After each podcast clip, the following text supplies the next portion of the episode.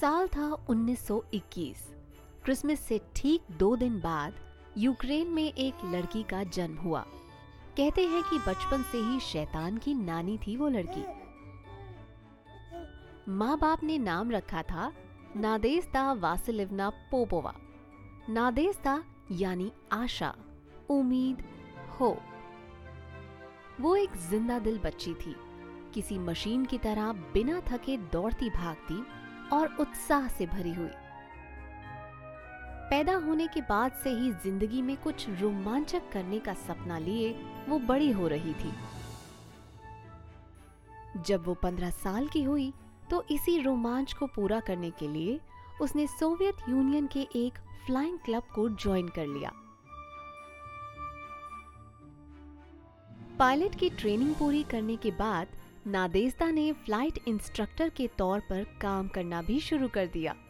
वो अपनी बाकी ज़िंदगी शांत आसमान में सुकून से गुजारने वाली थी कि तभी उसके 18वें जन्मदिन से कुछ महीने पहले दूसरा विश्व युद्ध शुरू हो गया।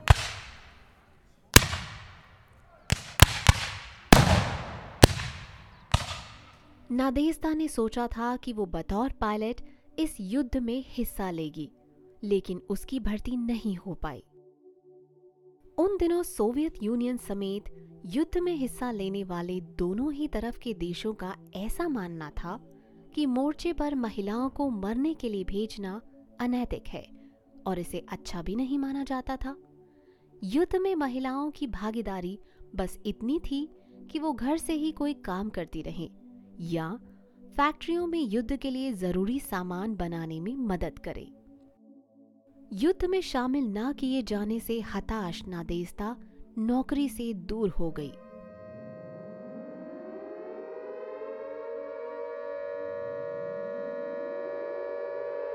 जून 1941 में नाजियों ने सोवियत यूनियन पर हमला कर दिया। और इसी दौरान नादेस्ता के पैतृक घर को गेस्पातो के पुलिस स्टेशन में बदल दिया गया। गेस्पातो दरअसल नास्तियों की सीक्रेट स्टेट पुलिस हुआ करती थी। नादेस्ता उस वक्त दुख, पीड़ा और क्रोध से भर गई, जब नाजियों ने उसके भाई की बेदर्दी से हत्या कर दी।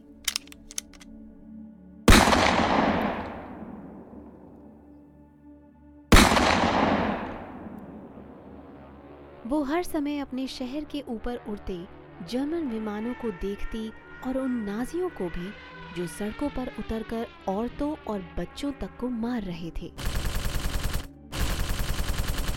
इन घटनाओं ने नादेजदा के मन में दुश्मनों के लिए कभी न खत्म होने वाली नफरत भर दी, और वो उनसे बदला लेने के लिए बेचैन रहने लगी। उसके जैसी लड़कियों के लिए ये युद्ध पहले सिर्फ़ पॉलिटिकल था, लेकिन इन घटनाओं के बाद अब ये पर्सनल हो चुका था। नाजी हमले के बाद रशियन आर्मी ने जो फैसला लिया, वो उन्हें पसंद तो नहीं था, लेकिन इस फैसले ने नादेजदा जैसी कई लड़कियों को एक मौका दे दिया था दुश्मन से अपना बदला लेने का।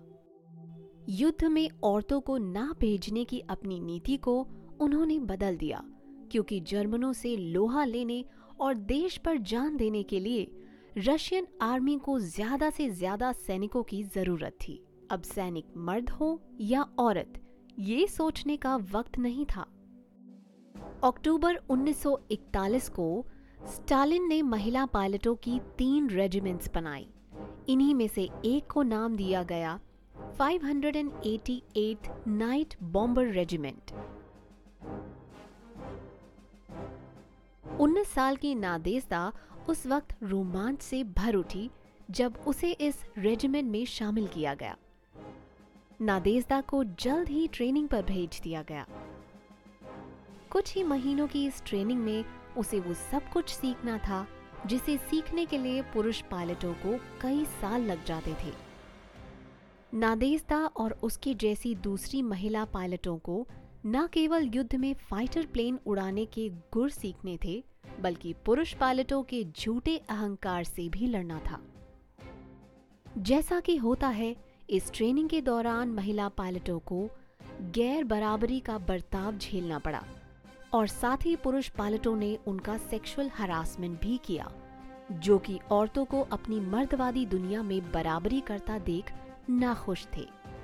उन्हें लगता था कि जंग लड़ना सिर्फ़ पुरुषों का काम है, लेकिन उनका ये झूठा अहंकार बहुत जल्द टूट गया। तमाम संघर्षों से लड़ते हुए नादेजदा अपने पहले मिशन पर थी। उसे रात में उड़ान भरनी थी। वो भी एक हल्के दर्जे के प्लेन में, जो महिला पायलटों को दिए गए थे। इस मिशन में नादेस्ता को नाजियों पर दो बम गिराने थे, जिन्हें उनके प्लेन के दोनों पंखों पर लगाया गया था।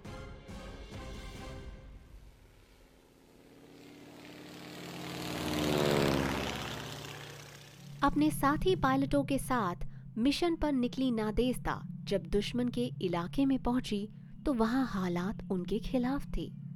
वो उस वक्त खौफ से भर गई जब उसके दो दोस्तों पर ऊपर कहीं आसमान से दनादन गोलियाँ बरसने लगी और दोनों की मौत हो गई। दुखी नादेस्ता को वापस बेस कैंप में लौटना पड़ा, लेकिन वहाँ पर उसे तुरंत ही एक और मिशन दे दिया गया। उसे अपने दोस्तों की मौत का मातम मनाने का भी वक्त नहीं मिला, क्योंकि वो आम ज़िंदगी नहीं थी, जंग का मैदान था। इसी भयानक और कड़वे सच के साथ नादेजदा की नई ज़िंदगी शुरू हो चुकी थी।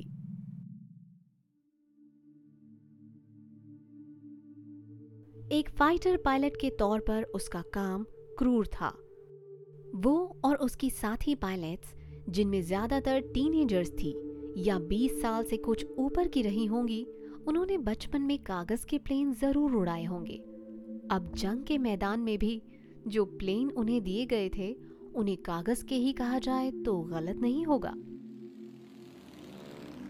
वो लकड़ी और कैनवास के बने हुए 1920s की कमज़ोर तकनीक वाले हल्के दर्जे के विमान थे, जिनमें सुरक्षा के नाम पर कुछ नहीं होता था। यहाँ तक कि रेडियो या रडार जैसी सुविधा भी नहीं। इन प्लेन्स के कॉकपिट ओपन होते थे। उन महिला पायलटों को न केवल नाजियों की एंटी एयरक्राफ्ट गन्स का खतरा होता था, बल्कि उन्हें उंगलियाँ गला देने वाली ठंड भी झेलनी पड़ती थी। हालाँकि इन प्लेन्स का एक फ़ायदा था, वो ये कि रडार के नीचे उड़ सकने की वजह से अचानक से दुश्मन को चौंका सकता था। तब महिला पायलटों के लिए कोई बजट नहीं होता था। उन्हें पुरुष पायलटों की उतरी हुई यूनिफॉर्म पहननी पड़ती थी। उन्हें पुराने जूते दिए जाते थे, जो उनके पैरों के हिसाब से काफ़ी बड़े होते थे। ठीक से चलने के लिए उन्हें उन जूतों को चिंदियों से बांधना पड़ता था।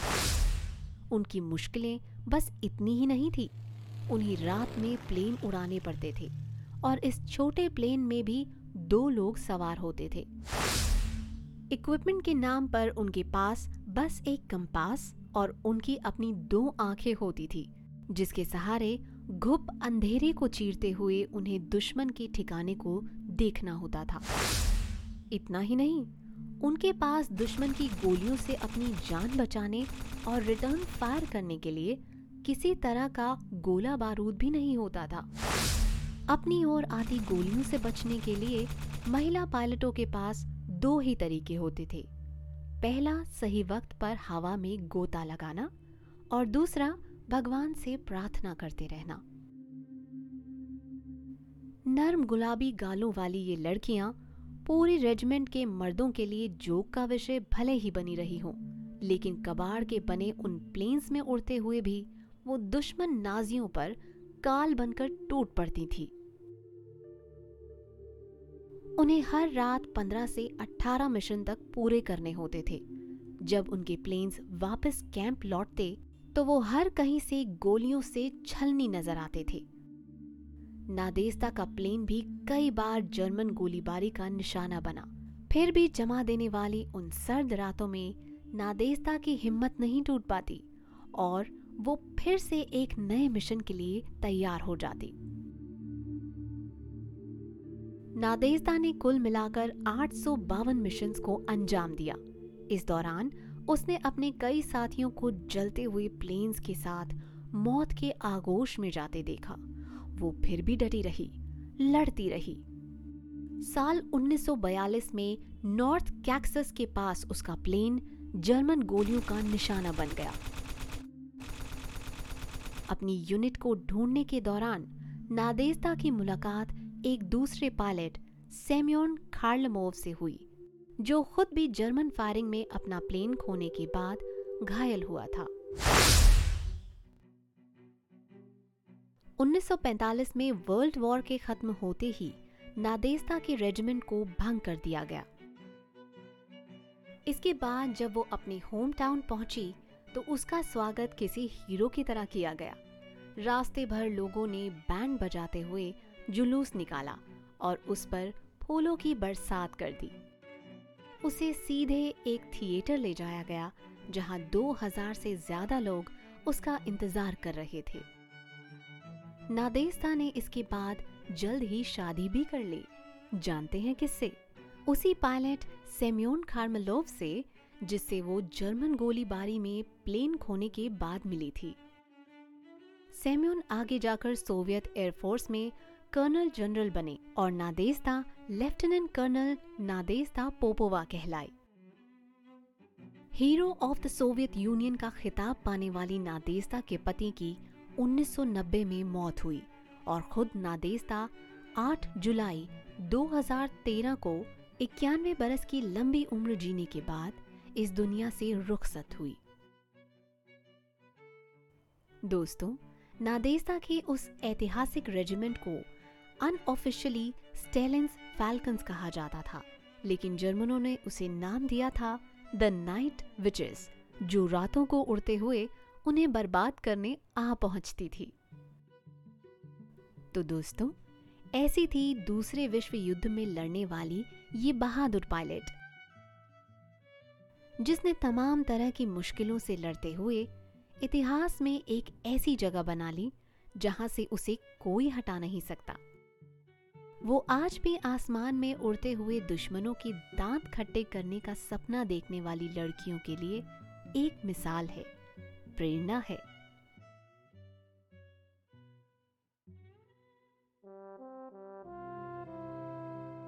अगर आपको ये कहानी अच्छी लगी और आप मेरी आवाज़ में और भी कहानियाँ सुनना चाहते हैं तो हमारे इस चैनल किस्सा बाज़ार को सब्सक्राइब करें। साथ ही इन कहानियों को लाइक और शेयर भी कीजिए। तो मुझे यानी शुभा को दीजिए इजाज़त। आपसे मिलूँगी फिर किसी नई कहानी के साथ।